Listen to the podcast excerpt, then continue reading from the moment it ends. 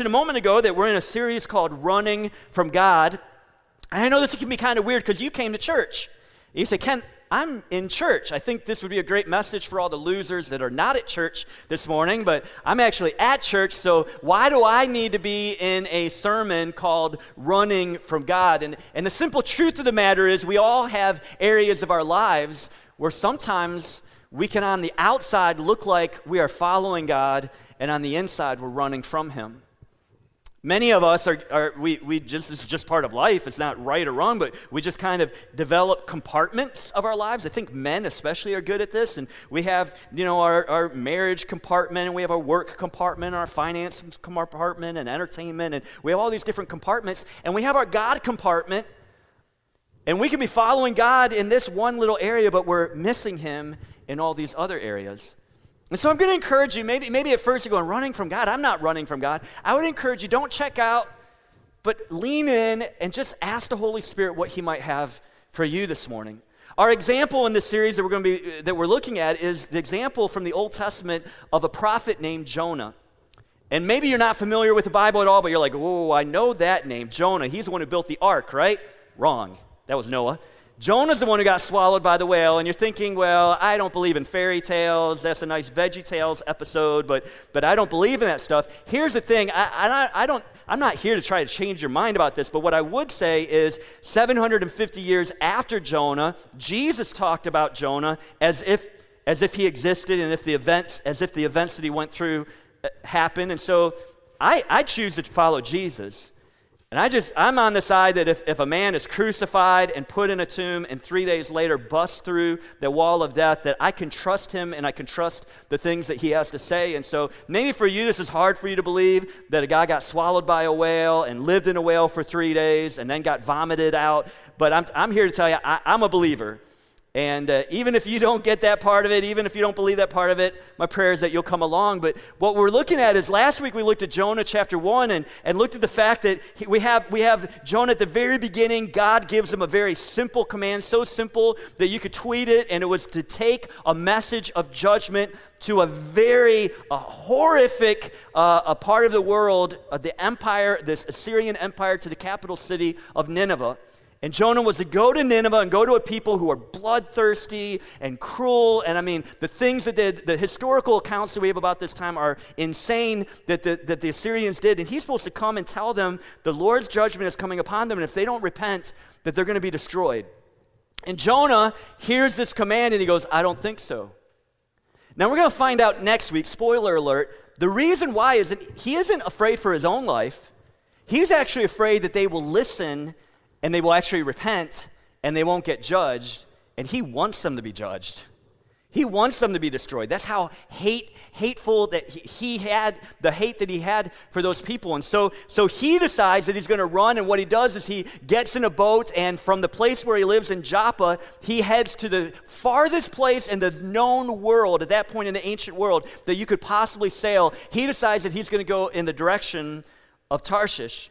And we talked about last week that there's several things that happen when we run. First of all, we tend to run to the strangest and most dangerous places. For Jonah, he gets on a boat, which for us we go, well, that's not that big of a deal. Getting on a boat in the ancient world 2,750 years ago was not, especially sailing to the farthest distance in the world that you could possibly sail at that point, is not a good idea. That's a dangerous idea. And I find that when we run from God and we decide, I'm not going to go in God's direction, I'm going to do what I want to do, we often run to the strangest and most dangerous places. We talked about last week that we ignore the consequences. And so sometimes, like, there's consequences swirling around us dysfunction, chaos, brokenness swirling around us, and we're totally ignorant to it. So Jonah is just living his best life ever, you know, down in the bottom of the ship, and he's having the time of his life. Meanwhile, a storm is happening outside the ship, a storm that's so severe that sailors, these sailors who had spent more time on the waters than they had on dry land, are freaking out and afraid for their lives. And Jonah, he, he's oblivious. He has no clue. And this is true when we're running from God.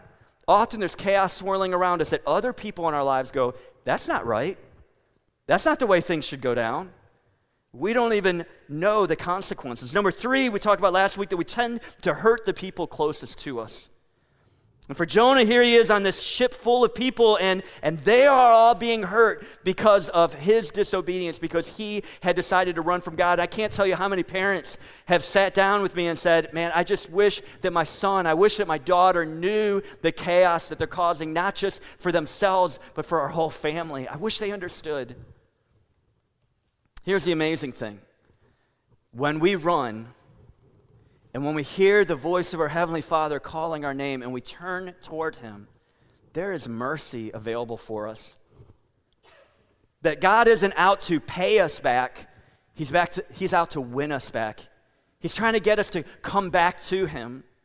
In spite of our running, God still gives us the opportunity to turn back. And this is what we see in the story of Jonah. In fact, the last verse of Jonah chapter 1, this is where we left off last week. Jonah chapter 1, verse 17 says, Now the Lord had arranged for a great fish to swallow Jonah, and Jonah was inside the fish for three days and for three nights. And this is, this is crazy, isn't it? I, I'm wondering how many of you have ever watched that ancient animated film, Pinocchio? Any of you ever seen Pinocchio? Seriously, raise your hand. I'm very interested about it. Yeah, okay. So I, I guess technically I have. I don't think I've ever stayed awake through the whole movie because that movie, I swear, is like seven hours long.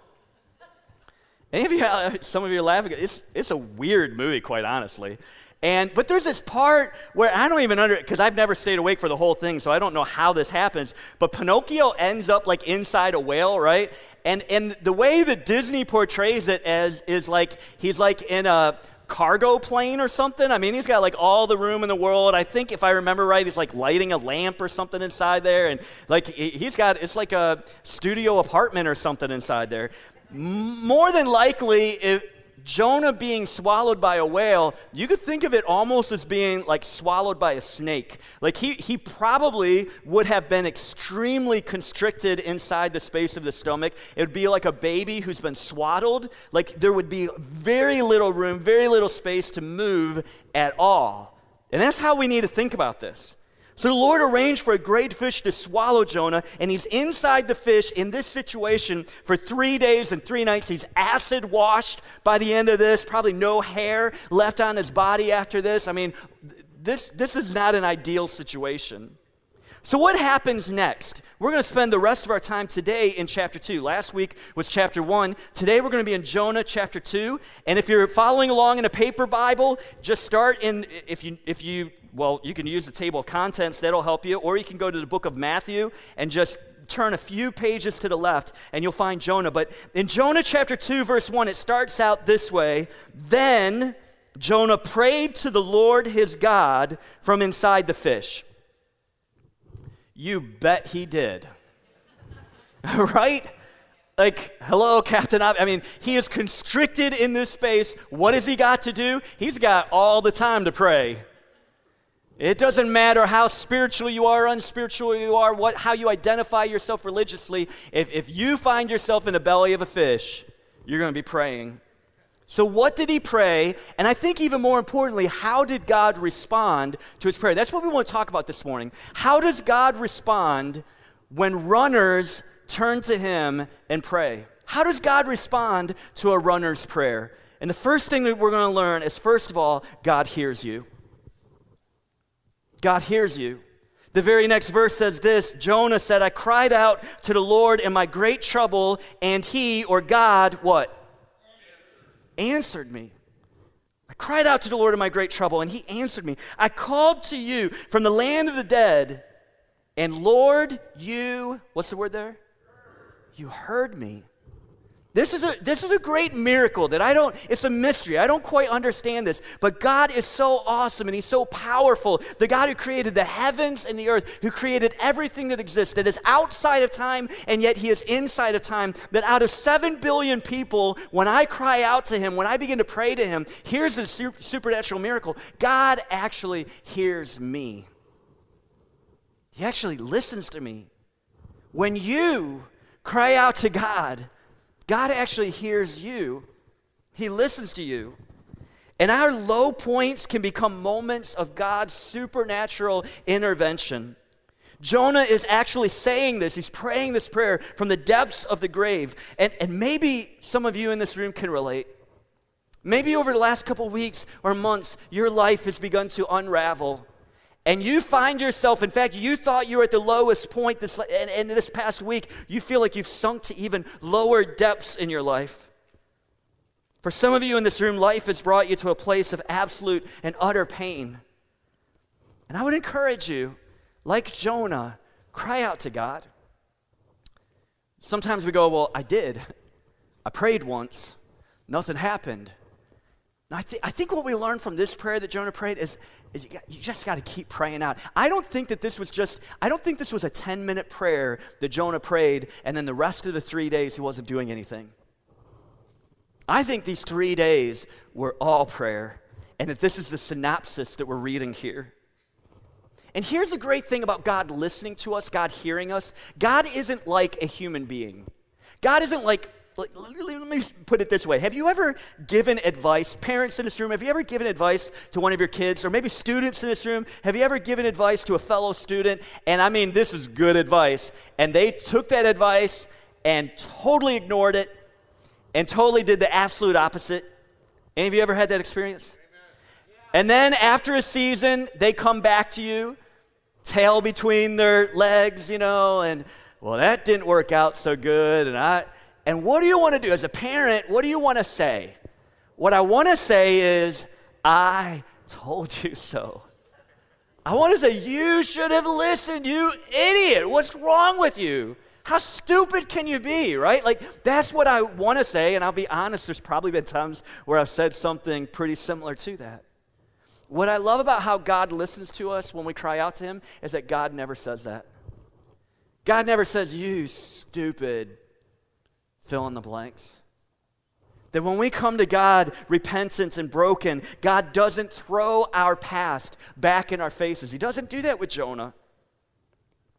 Instead, he responds with what? He responds with grace and he responds with mercy. And this is the incredible thing about God that God has so much grace available to his children. I think about the, I mean, we even have a song called Amazing Grace, right? We, and, and, we, and we love this song. It's been around for hundreds of years. And we love this song. Why? Because God's grace is absolutely amazing. We can't believe it. We can't understand it. It seems so reckless to us, this grace of God. And so we wonder why don't more people respond to God's grace? Have you ever wondered that? Why don't more people respond to God's grace? You know, I've, I, I think there's a lot of reasons. We could probably fill up a whole book with the reasons, but I think sometimes it's because of the set of lenses that people are wearing. We walk around with these set of lenses, which I love these lenses. I personally think that I kind of look like Bono and makes me want to pick up a guitar and start singing and see, see how high my voice registry can now reach, but Sometimes we, we, we have this set of lenses, and for some, the set of lenses is this the set of lenses is you know what I'll, I'll, I'll respond to god's grace. I'll receive god's grace just as quickly as i get my life put together. As soon as i get my life cleaned up and i get everything right where it needs to go and, and as soon as i can as soon as i can get everything cleaned up then i'll respond to the grace of God. I'll never forget a, a friend that I grew up with that I, I loved like a brother, and I remember he was just running from God. I remember sitting down with him in a, in a restaurant in Sandusky, it's not even there anymore, and sitting across the table from him and, and just saying, Man, you, you've got to come back to Jesus. And that was his response I'll come back to Jesus when I get my life cleaned up. Can I tell you, this is a barrier. It's a barrier. It's a, it's a wrong set of lenses. It's the wrong way of looking at things. The nature of God's grace is that it's available before you've earned it. Because you can't earn it. You can't deserve it. You'll never get your life perfectly cleaned up. You'll never get things straightened out because you don't have it in you to even do that. In your brokenness, in your helplessness, in your powerlessness, cry out to Jesus. He has grace. He's waiting for you to cry out to him, and he has grace. He won't say, I, no, you knucklehead, you, you've got to get this stuff cleaned up. No, he won't do that. That's, that's the first set of lenses that I think keeps us from receiving the grace of God. But you know, there's another set of lenses that sometimes we wear. It's, I know, I look great. You're laughing because I look so awesome. The other, the other set of lenses that we wear that, that keep us from receiving God's grace is this idea that I'm just going down with the ship. And maybe you haven't ran into someone like this, but I, I hear variations of this. Maybe not in this exact wording, but I hear variations of this of, you know what, I understand that I'm sin stained, Pastor. I understand my sin. I understand the consequences of my sin. I understand that I'm someday going to have to pay for my sin and I'm probably going to hell. But you know what? I'm going to have as much fun as I can in the process. Like I'm going down with the ship. Like I'm, I'm to, I'm just going to live life to the fullest in the meantime. Here's, here's the problem. There's several problems with that. First of all, you don't have to pay the penalty of your sin. That's not, that's not a given. That's not I have to. In fact, that's the whole reason why Jesus went to the cross. In fact, if, if this is the reason Jesus went to the cross. He took upon himself the punishment and the penalty that we deserve. His last words were, It is finished, or you could actually translate it this way it is paid in full. Now, here's the, the second problem with this set of lenses is I'm just going to live life. I'm, I'm going to have fun. I'm going to enjoy life all the way to the end. And here, here's what I would say to you yes, sin is enjoyable, or we wouldn't do it. Sin is pleasurable, but here's the problem it is pleasurable for a season. And the further you go in sin, the further it now begins to enslave you. That what you once did for fun and for pleasure and because it relaxes me, now I need more of it, more of it, more of it, to the point where now I can't get away from it. It has completely wrapped its chains around me. Sin will always take you further than you want to go. And even in that place, you can call out to God. If you can call out to God in the depths of the sea and a belly of a fish, you can call out to God chained and enslaved in sin, and He will hear you. When a runner turns and cries out to God, the first promise that you have is that God hears you. Secondly, some of you are looking at your notes going, okay, there's a few of these. When are we going to be done with it? I promise the next three are going to go a lot quicker. Number two, God sees you. I love this. God not only hears you, when a runner prays to God, not only does God hear you, he sees you. Look at Jonah chapter 2, verse 3. Jonah says, You threw me into the ocean depths, and I sank down to the heart of the sea. The mighty waters engulfed me. I was buried beneath your wild and stormy waves. Pretty dramatic language going on there, right? This is, a, uh, this is poetry, really. He's, he, he's using these words to express his emotions. Now, here's the interesting thing Did Jonah write this prayer in the belly of a fish? It's a technical question. He prayed this prayer in the belly of the fish, but he didn't write this prayer in the belly of the fish. And you say, well, Ken, how do you know that? Well, Scripture doesn't tell me that. I'm using a little bit of common sense here. So Jonah now is writing this. He's remembering the prayer that he prayed. He's now on dry land. He's now alive. He survived, spoiler alert, he survives all this, right? He, he has survived all this, and now he is looking back, and as he looks back over his experience, he's so thankful that God got his attention. He's so thankful for the circumstances that God brought him through. He's so thankful that even in the depths of the sea, that God saw him and that God cared about him. Sometimes we feel like God doesn't see us. Sometimes we feel like what we are going through is so difficult and that there's no way God can be in it. And can I tell you that even in those moments, God not only hears you, but He sees you. He sees you. remember about seven or eight months ago, I had a conversation with a young woman who had just severe health issues going on in, in her life. And and, and I just loved her attitude. She always had an attitude of just wanting to serve others and, and, and nurses that would minister to her. She was trying to find ways to, to minister the gospel to them and minister God's love to them. And, and she, would say, she would say this She'd say, I, I would never choose to go through this, but I know that I've become more like Jesus in this. And it like broke me, right? Seeing someone in her condition, I know I'm becoming more like Jesus in this. Can I tell you, I, I don't pretend to know what you're going through. Some of you feel like you are in the, the bottom of the ocean where God couldn't possibly see you, but He sees you. And in your pain, He cares about you. And sometimes, not all the time, sometimes God is using that pain C.S. Lewis said it this way He says, Pain is a megaphone. That it might be a way of God trying to get your attention. God will use your pain to transform you if you will turn to Him.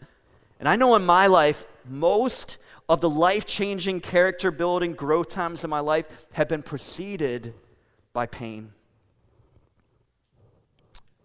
by betrayal of other people, anger, hurt. What I know in my life is that God, if I choose to allow Him to, will speak through those situations. So when a runner turns to God and prays to God, God hears that runner's prayer. He sees you in that. Here's a third thing, and you're not going to like this God corrects you. God hears you, He sees you, and He will correct you. Now, here's the problem in our culture correction and discipline have become dirty words. That's one of the reasons why I think our culture is breaking down so quickly. Let me just read verse 4. Then I said, O Lord, you have driven me from your presence, yet I will look once more toward your holy temple. In, in one translation, it says it this way Jonah says, I have been banished from your sight. You know, the worst thing that can possibly happen is that God takes his presence off of you. There's, there's this passage in the Old Testament, it's in the book of Judges, where a great, great man of God that God had gifted, God had actually, scripture actually says that God placed his spirit upon this man, and, and God had great calling and purpose for him. And, and he just decided he was going to do things the way that he was going to do them. He wasn't going to listen to God, he wasn't going to do things God's way. His name is Samson. And one of the saddest verses in the Old, whole Old Testament is where God takes his spirit off of Samson, and Samson never even knows it never even senses it, never even knows that the Holy Spirit has departed from his life. Can I tell you, one of the worst things that can happen is God's presence is taken off of you, His peace is taken off of you, His provision is taken off of you. But you know, sometimes He will correct us through other situations and ways because He wants us to come to the place of looking back on His holy temple. Correction is not a bad thing. Hebrews, the writer of Hebrews says it this way and have you forgotten the encouraging words God spoke to you as his children? He said, speaking of God, My child, don't make light of the Lord's discipline and don't give up when he corrects you. For the Lord disciplines those he loves, and he punishes each one he accepts as his child. As you endure this divine discipline, remember that God is treating you as his own children. Who ever heard of a child who was never disciplined by its father? And I would add, or by its mother. We live in a culture in a time where discipline is not practiced, where kids rule the house. Kids are the CEO of the homes and they make the decisions, and parents don't want to disrupt their kids and they don't want their kids to be angry at them. But here, here's the deal God is the perfect Heavenly Father. Moms and dads in this room, grandparents, your children, your grandchildren need discipline more than you realize. Now, let's be clear. When I talk about discipline, I'm not talking about abuse. God is not abusive. He's not abusive.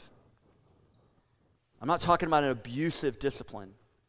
But I'm talking about He will correct you. I remember, so when I was growing up, our situation, I know this is not normal at all, but our situation was that my dad worked outside the house, worked quite a few hours outside the house. And my mom, for most of my childhood, she would have a few side jobs, but most of the time she was in the house. And so so, who do you think we bugged the most growing up? My mom or my dad? it's not a trick question. My mom, right? My dad's at work. He doesn't know what's going on. And so he knew what was going on. They're in here, and I'm going to get in all kinds of trouble after this. So, so, so here's what I, this is such a great thing, though. My mom, when we would disobey, when we would do whatever, she would, she would call us out, and she would say these words Wait until your dad gets home right? This was so smart because she wasn't, dis- if she disciplined us in that moment, it would have been done out of anger, right? Because we had ticked her off. We had crossed the line one too many times, right? If she would have disciplined us in that moment, it probably wouldn't have, but her words were, wait until your father gets home, right? And so I'm telling you, most of the time, that'd be the worst discipline of all. The whole rest of the day, you're just like, oh crap. Here's car coming into the driveway, I'd run upstairs, put on as many pairs of underwear as I possibly could, and I'd get ready, right? And here, here's the truth of it. I hope I'm not, uh, you guys will have a great lunch afterward today talking about this, but I'll be honest, my mom spanked a lot harder than my dad did. Now, I don't think that that's because my dad physically couldn't spank harder. I don't think he was as emotionally invested in the spanking. He had been at work all day, right? And so he came home. And so I'm not talking, some of you go, spanking? You like, you're, I think spanking is good if it's done right. You can send me your emails afterward. You can argue all day long. Listen, I, whatever form of discipline you choose, you better have a form of discipline. And it better be consistent and it better be clear. It better, as they get older and they can understand, discipline changes. My parents didn't spank me when I was an adolescent. I mean, they, they stopped at a certain point because they knew there was other ways to discipline. But was, when I was super small, I didn't know any better. The Lord disciplines those he loves. Correction is not a negative word. Biblical correction brings realignment. And so the Lord disciplined Jonah. He, Jonah could have been in that fish for three minutes. And I promise you, it would have felt like long enough to Jonah.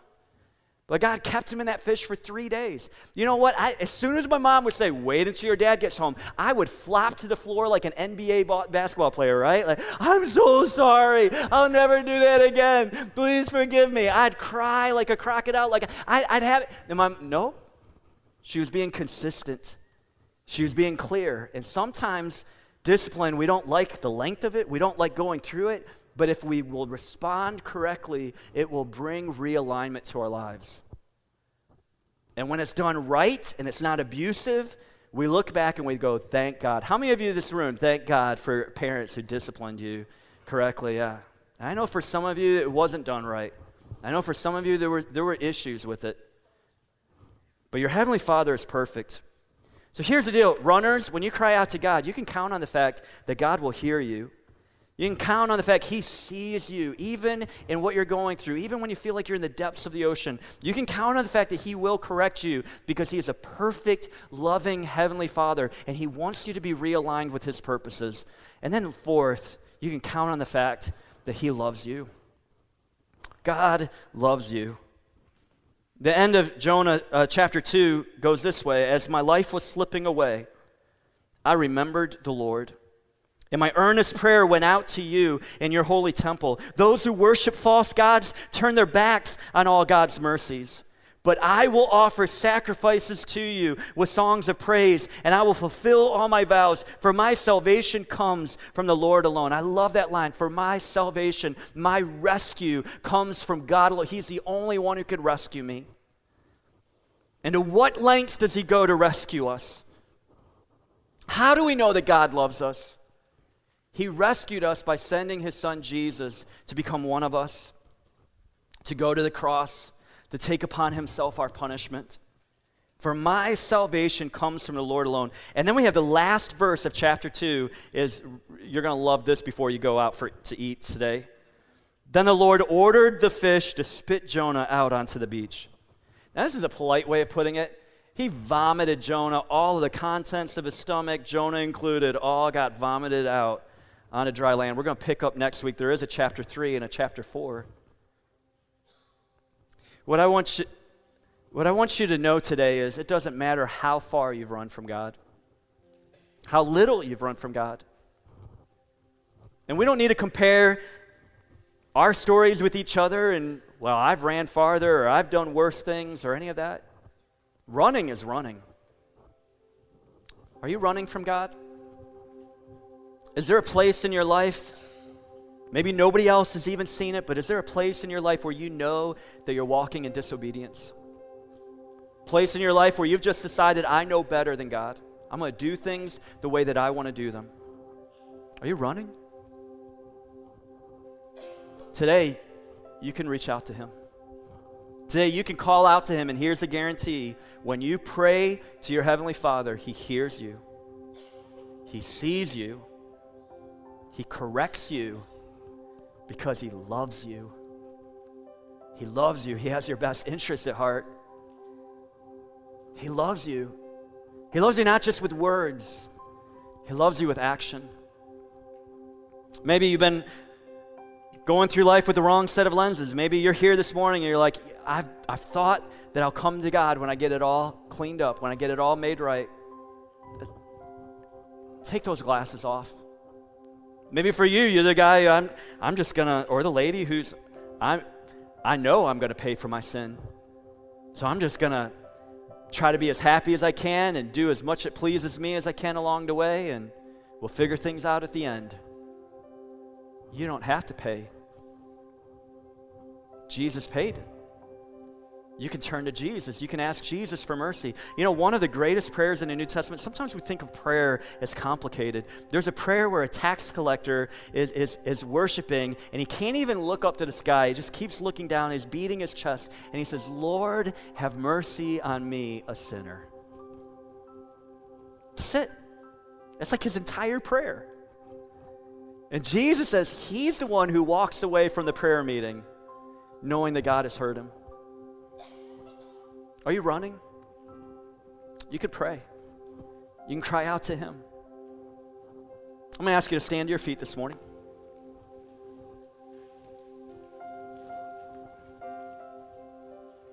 We didn't do this in the first service, but I just feel very clearly that we're to respond. Maybe you've been running from God. We're to respond by running back to Him, by coming back to Him, by physically making a move toward Him. I know this, like, even I've debated the Holy Spirit in this because, but to not do this, I'd be running from Him. Because I know this, I know some of you are going to be like, I can't respond. That's embarrassing. What will someone think? What will they think that I've been doing? I haven't been running as bad as other people in the room. And so by me coming up, it's going to make me look like I'm like an adulterer or something. No, you know who you are. If you've been running from God, no matter how far or how short, you say, Today I want to cry out to God. I, I want to invite you just to come to the, to the front. We just, I just want to pray with you, pray for you.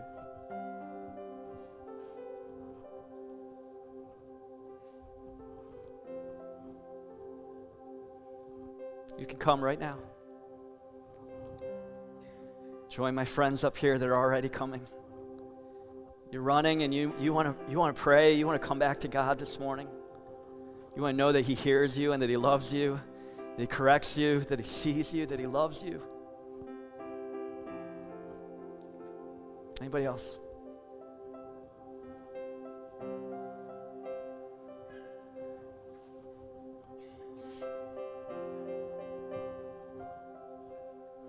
He loves you so much.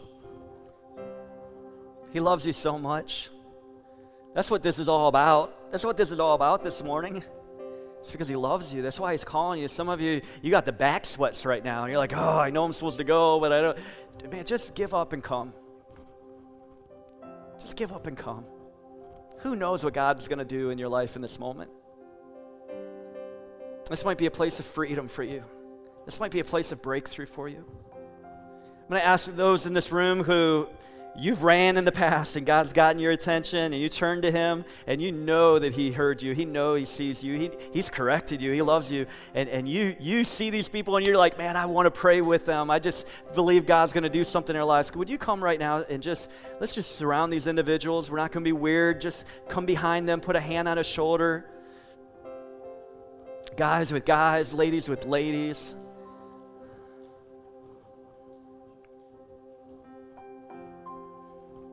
And if you still want to come and maybe even find a place to kneel, you're welcome to while we're praying.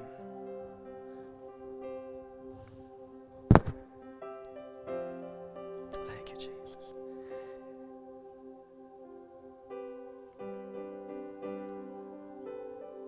So if you've come, this it doesn't it's not complicated. It's just Lord have mercy on me. Lord have mercy on me. Thank you that you hear me. Thank you that you see me. Thank you that you correct me. I'll, I'll take the correction. Thank you that you love me. I'm coming back to you. I'm coming back to you. I'm done running. I'm done running. Taking off my running shoes. I just want to be barefoot before you. Thank you, Jesus. Thank you, Jesus. Maybe you need to ask Jesus to come into your life. You just say, Jesus, I give my life to you. Forgive me of my sins. I want you to be the master and leader of my life. He hears you, He knows you, He loves you. Thank you, Jesus. So, Father, I pray for my friends, not only the ones who are up here in the front, but the ones that are out in the, in the congregation. God, I just speak your love and your blessing over them. I speak your help over them. I pray that they would turn to you they would experience and encounter your love, that your love would flow over them, your compassion would flow over them. For your glory, O oh God. In Jesus' name. We're going to keep praying up here. For those of you who need to go, you're dismissed. There's greeters to take your connection cards. But please continue to pray up here. We're going to keep playing the music. As you leave, please leave as quietly as you can so we can just continue to pray with each other.